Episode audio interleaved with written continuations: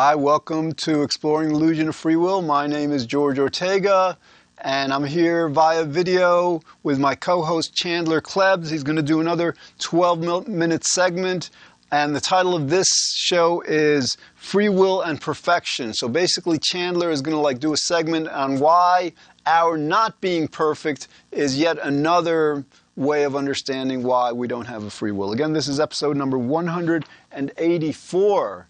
Okay, so, um, all right, basically, before I introduce Chandler, um, what is free will? Free will is like if, if we could do things without our unconscious taking part in our decisions or actually making them completely for us, without our our upbringing, what we've learned, how our parents raised us, you know, what we haven't learned, taking part in our decisions, without our genes taking part of our decisions. That's what free will means. Free will means that we can circumvent or overcome all those influences, and anybody who knows science or who understands logic knows that that's completely impossible. All right, but Chandler's going to explain this relative to perfection, and then I'm going to like come back, and since he's explained this so well, I think I'm going to get into um, I'm going to do a commercial for uh, what we're doing, the significance of it. All right. So, all right, take it away, Chandler, and we'll be back in about 12 minutes. Thanks a lot. Robot, unicorn, attack. Why did I say robot unicorn attack at the beginning of this video? If you're asking that question, well, that's good because you have to understand that everything has a cause. Surely there must be a cause for me saying Robot Unicorn Attack. And if you know about the game called Robot Unicorn Attack, well, then you're going to know the cause for why I said that. And if you don't, Google it. Seriously. You may notice that I'm wearing my glasses in this video. And why am I wearing my glasses? Because my vision is not perfect and neither is yours. And that's what this video is about. Perfection. Our concept of something being perfect or perfection, what does it mean? Because everybody has a different idea of what perfect is. And I think I know what, pe what people usually mean. When someone has an intention, a plan, a purpose, something that they are trying to do, and then they succeed exactly as they intended. They say that it was perfect. We talk about drawing a perfect circle. Um, you know, a, a perfect shape, a perfect number, a perfect color. But perfect always has a context. It always has a different meaning. And you know what? Look into people's idea of perfect. Uh, you know, perfect, perfection.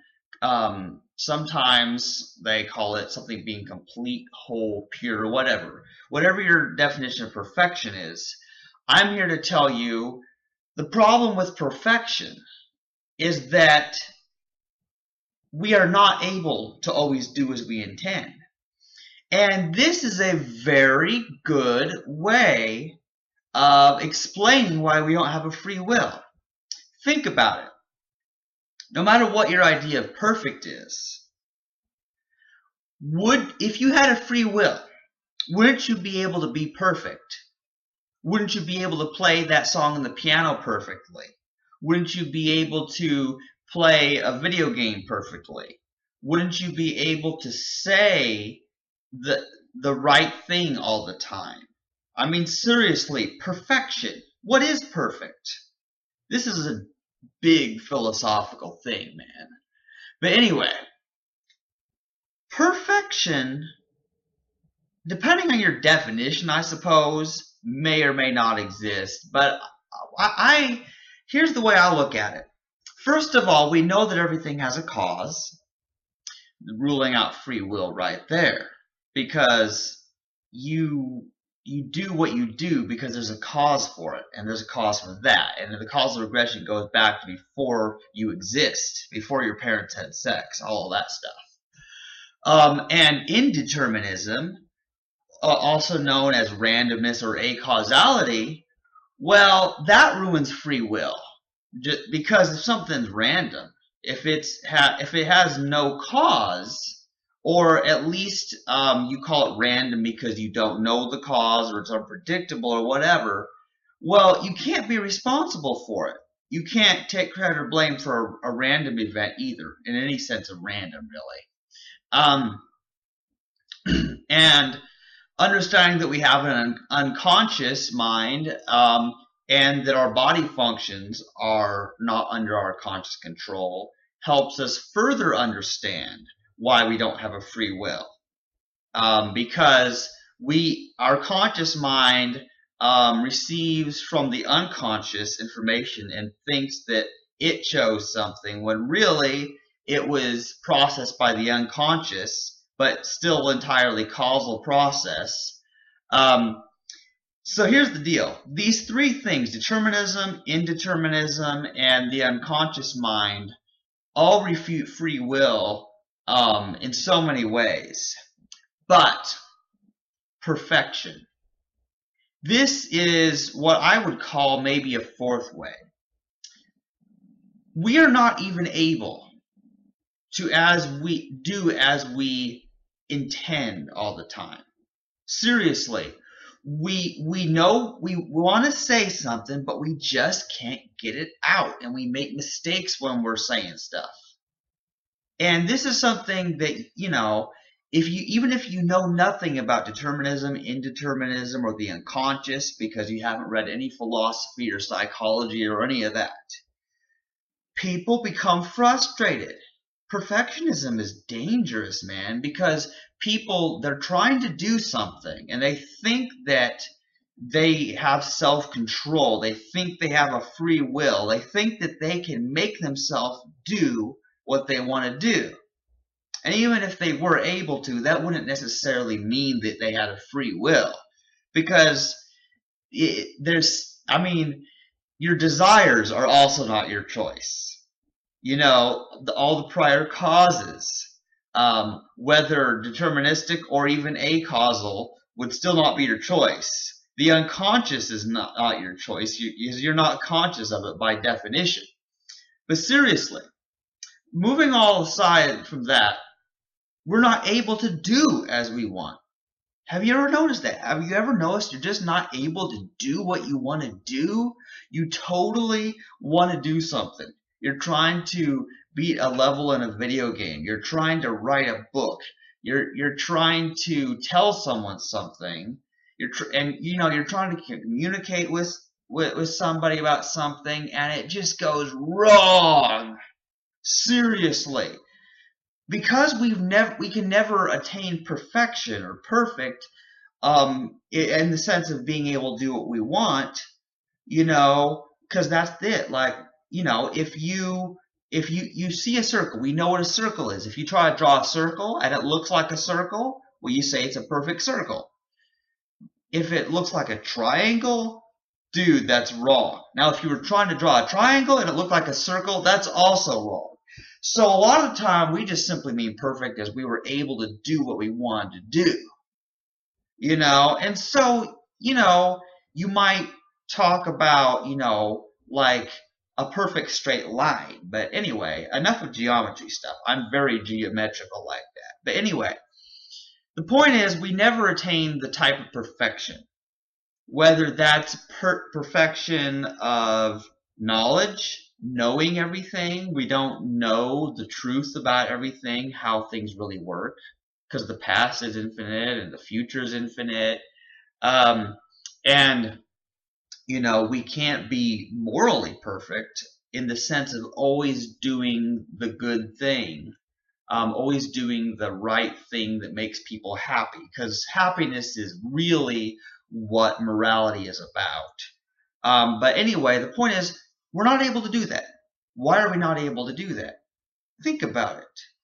Think really deep about why aren't we able to be perfect? Why aren't we all able to do as we intend to do? And if you meditate on that, you might start understanding that free will is an illusion. Like, seriously, because if there is anything at all, at any time, that is not in our control, making us do something, making us choose something, well, it's not perfection. You know what I mean? It's not, it's not like, it's not like the choice you made was completely up to you. And that's the thing is, but you have to understand, like, um, let's say that your house is on fire and, and you, let's say you have a front door and a back door, or let's say that there's multiple ways out of the house. Or let's say you're in a burning building and there's all sorts of different uh, exits. Well, okay, in that moment, you have to choose um, which way to go out before you get burned to death. Think about that. Now, anybody with in, any intelligence is going to go out the shortest possible way. The quickest, fastest way is the way to get out of a burning building. I think most of us know that. Um, but here's the point. It's not a perfect situation to be in. It's not ideal to have your house or an office building burning. So it wasn't your choice for the building to be burning. And it forced you, it compelled you to escape the burning building. Why? Because burning hurts. And you don't want to feel pain. And because we all seek pleasure and avoid pain, that right there shows how impossible free will is. Or even the concept of, of making any choice at all. Like, seriously. But that's the thing, is that for things to be perfect now would probably mean that everything in the past had to be perfect also. Seriously. How does that work? And we have concepts of perfection that we're taught that this is perfect. And we have concepts of better or worse, you know, good, better, best, and sometimes just really bad. Um, well, here's the deal. Here's, here's, here's another interesting thing. Which is the perfect gender? Male or female? Which is the perfect gender? Seriously. Or even just say which is the best gender. By what standard? Seriously. We wouldn't exist if there wasn't like opposite gendered parents having sex in the first place. So I don't know, man. But like think about that.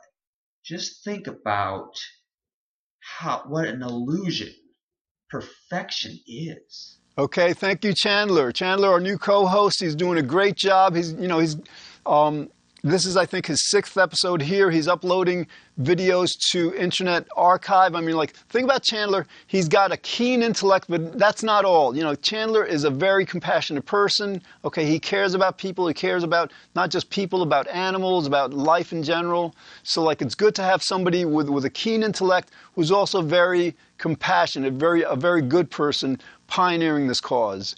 Okay, and I want, that's what I want to talk about now, because with Chandler and I and my co-host, uh, my former co-host of this show, my co-host, and he's also the producer of our Manhattan show, Nick Vale, and our other co-host of the Manhattan show, Mike Laster, are doing, and several other colleagues that I've worked with over the years. What we're basically doing is leading the world to a categorically new consciousness.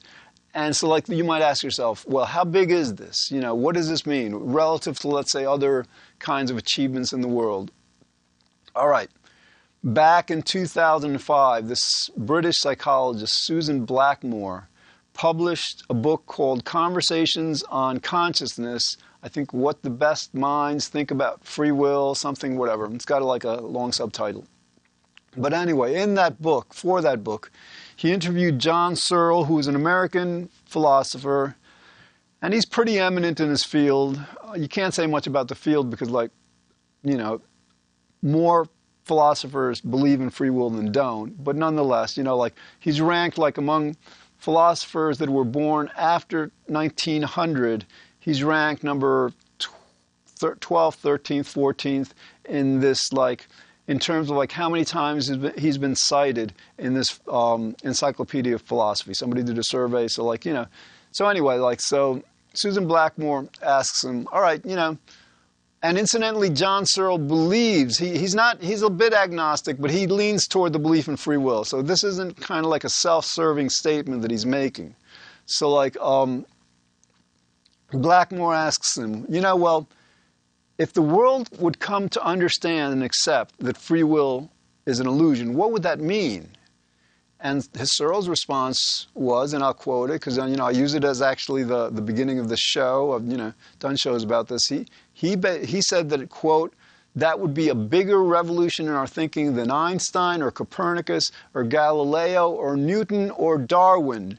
It would alter our whole conception of our relation with the universe. End quote. Okay, that's how big this is. You know, that's how big this is. Like, you know, there have been different revolutions in the past. Like, you know, we discovered the unconscious. That was kind of big.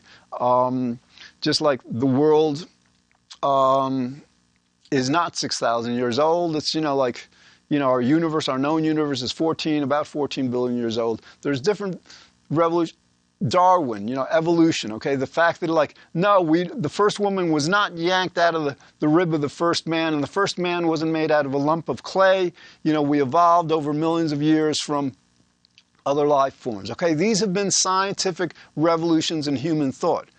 But according to Searle, and you know, he uses these like these top names for a reason. He's basically citing them because like this this revolution in, in human thinking is greater than what has happened in the past. Okay, now I can think of like a human a revolution in human thinking that would be even greater, but it hasn't.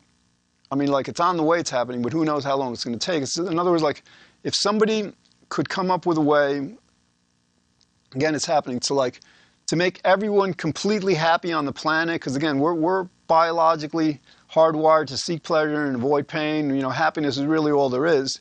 That would be a bigger achievement. Uh, if, if someone would come up with some way to make everyone really good, that I think would be a greater achievement because, like, goodness you know, according to John Locke, this British philosopher, is actually what creates happiness. You know, that's, that's his definition. All right, but these things haven't happened. If, if somebody discovers what happens after we die, that might be a, a, a bigger revolution in our thought. If somebody like, if we like we're able to communicate with aliens, you know, who live who knows where, you know, some other part of the um, universe or galaxy, whatever. That might be a bigger revolution in our thinking. But these things have not happened. All right, so like so, and, and the reason I say that Chandler and and Nick and Mike and myself and a few other people are leading this revolution is because we are. You know, like this again. This is our 180th, 80. What is it? 184th episode. We've been doing this for like over four years. My meetup in, in Manhattan has been going on for four years. Nick's show in, in Manhattan in New York City has been going on for over three years. Um, we've published books on it. Basically, before we started doing this work, you know, which which basically began around 2010, this issue was it just languished in academia. You know, like, you know, even though even though it's the most written about, talked about apparently, you know, according to philosophers, um, issue or topic in philosophy, you never hear about it. People don't hear about it. So, so what happened was like I decided like you know, back in 2010, I decided I'm going to move this issue from academia to the mainstream. You know, just get it out there because, like the academians, again, they're kind of clueless. They, you know, you'd have to conclude that they got their PhDs not because they know how to think, not because of the, their critical analysis skills, but because they're good at memorizing facts and then, you know, retrieving the information for tests. You know, that's the only way you can explain how a person can get a PhD and not understand that free will is impossible. so anyway, so the issue of free will just languished in academia because they don't even get the relevance, the significance. Searle gets this. Searle gets this, but most philosophers, I mean, you know, I've, I've read a lot of philosophers' works on this. They they will talk in a very dry, you know, humdrum manner about why we may have free will, why we may not, whatever. But they rarely, rarely talk about the significance, and, and the significance couldn't be more important. All right. So, anyways, like so what I decided to do, yeah, this is a commercial, all right. And Chandler, this is like you know, Chandler. Um, this isn't this isn't done yet. I mean, we got the ball rolling. So now what we're doing is we're moving it. Um, we're we're getting it done faster. So so Chandler's taking part in this very historic undertaking. We are pioneering a new human consciousness. All right, and so like basically um, basically, I lost my train of thought. Um, and if I had a free will, I wouldn't. Um, so, all right. So, basically, oh, all right. So, like, how did it? How did this happen? Back in 2010, um, I wanted to create a buzz about this. I wanted to get people talking about it. I wanted to get, you know, because like in academia, you know, they'll write books about some, some of these academians, some of these philosophers have like thought about this topic for decades and they still get it wrong. Daniel Dennett is, is one of them. I mean, the guy's clueless. Sometimes, like, it's not just cluelessness, it's like, it's intellectual um, dishonesty. He'll, he'll, he'll, he'll claim he has a free will or we have a free will by redefining the term, you know, away from what, you know, the, the traditional debate has been about for centuries. But, um, but anyway, so like I wanted to create a buzz about our not having free will. So like I thought, all right, well, you know, if I create a meetup in Manhattan, fine, not many people will join the meetup, but there's a lot of people on meetup.com. There's a lot of meetups in Manhattan. A lot of people go to the site. You know, it's, it's a site for those of you don't, who don't know what it is. Like most of the stuff on the internet happens on the internet. This meetup.com is like you go to the internet to look for real events with real people happening in real places. All right, so like we have a, an event one, once a month. So like, all right, we don't get all that many people at our events. Like last month we had 15, which is kind of cool. But my um, my prediction was like that by now, millions of people have seen that listing, Exploring the Illusion of Free Will. That's, that's what the meetup is called. Before that, it was called, um, what it was, I think I started out with like the Predetermined Will Society, Busting the Free Will Myth. That was the original name. And, you know, I think there was another name before that, whatever, or, or after that. But anyway, like, and like, now Manhattan, I, I live here in White Plains. I could have based it here in White Plains but I based it in Manhattan, and I have the meetup in Manhattan because, like, White Plains is about almost 60,000 people population, right? Manhattan has um, 1.5 million, and a lot of people from New York City go to the meetups in Manhattan, and that's that's like about 8 million. It's not just that. I mean, a lot of people in New Jersey, Connecticut, Westchester go to these meetups in Manhattan. So the whole tri-state area is about 22 million people. Okay, you know, find you know a lot of them going on, you know, relatively whatever. Um, people going on Meetup.com and and getting this, you know, like, and then you know so that, that was the beginning. It's like I did this in 2010. I started that, that meetup in April. Then, like between 2010 and 2012, all of a sudden you had three dozen major magazines and um, newspapers um, publishing off, often first, first time refutations of free will. Scientific American published a refutation of free will on its cover. New Scientist published the first ever cover story on why we don't have a free will. Okay, then it was covered by the New York Times, it was covered by Time Magazine, it was covered by Psychology Today. So basically, you know, about three dozen articles during those, you know, between 2010 and 2012. And not only that, I mean, the other thing I wanted to do, not just with the meetup, but with this show, with a couple of books I've written, I wanted to get other people writing about this. And that's what's happened. This guy, Sam Harris, he's a neuroscientist. In 2012, he wrote a book, Free Will, Refuting Free Will. And what's really cool, I'm getting into like what's going to be happening soon. There's this guy, John Gray, who's a psychologist who I think he's very famous. A lot of people know him for a book he wrote decades ago, called Men Are From Mars, Women Are from, from Venus. He's basically explaining why men are different from women and why sometimes we can't understand them and they can't understand us and it causes problems. Anyways, like in May, he's coming out with a book called The Soul of the Marionette, if I got that correct. And what's cool about this book is like, all right, 100 over 180 episodes of us explaining in detail, you know, why do we have we don't have a free will, but but John Gray in his book, it's going to be a novel. And sometimes this is great because sometimes people need to not just understand something conceptually in a kind of like a nonfiction, you know, explanatory way. People relate well to narrative, to stories, you know, to fiction. So in other words, like in this novel, I think people are going to finally, you know, many more people, I think, after this novel are going to like understand why free will is impossible. You know, because because he's going to like, you know, I haven't read it. You know, hopefully I'll definitely read it when it comes out. But I'm guessing he's going to like just, he's going to like make the issue very personal. He's going to like, you know, for example, a kid, you know, doesn't get a, a good enough grade on um, in a course, in a class he's taking, and the parents are angry with him. Well, you know, like if the parents understood that the kid didn't have free will, fine, they might, you know, they might want to punish him or reward him for, you know, for having um, not good grades or good grades, but they would do it more compassionately because they'd understand that fundamentally, you know, whether the kid has the intelligence, the motivation, whatever it is, there are reasons for whether, you know, why he's doing well or not, and he doesn't have a free will. The, these reasons are not up to him. So, like you know, basically, Gray, I think in this book is going to like just like present this in a way that I'll, will not just understand it, appreciate it. Because the reason I'm doing this, the reason Chandler's doing this, the reason we're all doing this is we understand that it's not just the greatest thing ever, the greatest you know revolution in human thought. It it can make this world so much better. Because uh, when when we stop blaming others and stop blaming ourselves for things that are not in our control in any way we can be far more compassionate and understanding. We're not going to have as much conflict, as much vengeance and revenge. It's going to be a much, much more intelligent and, you know, wonderful world, society. All right, we got like 23 seconds left to go.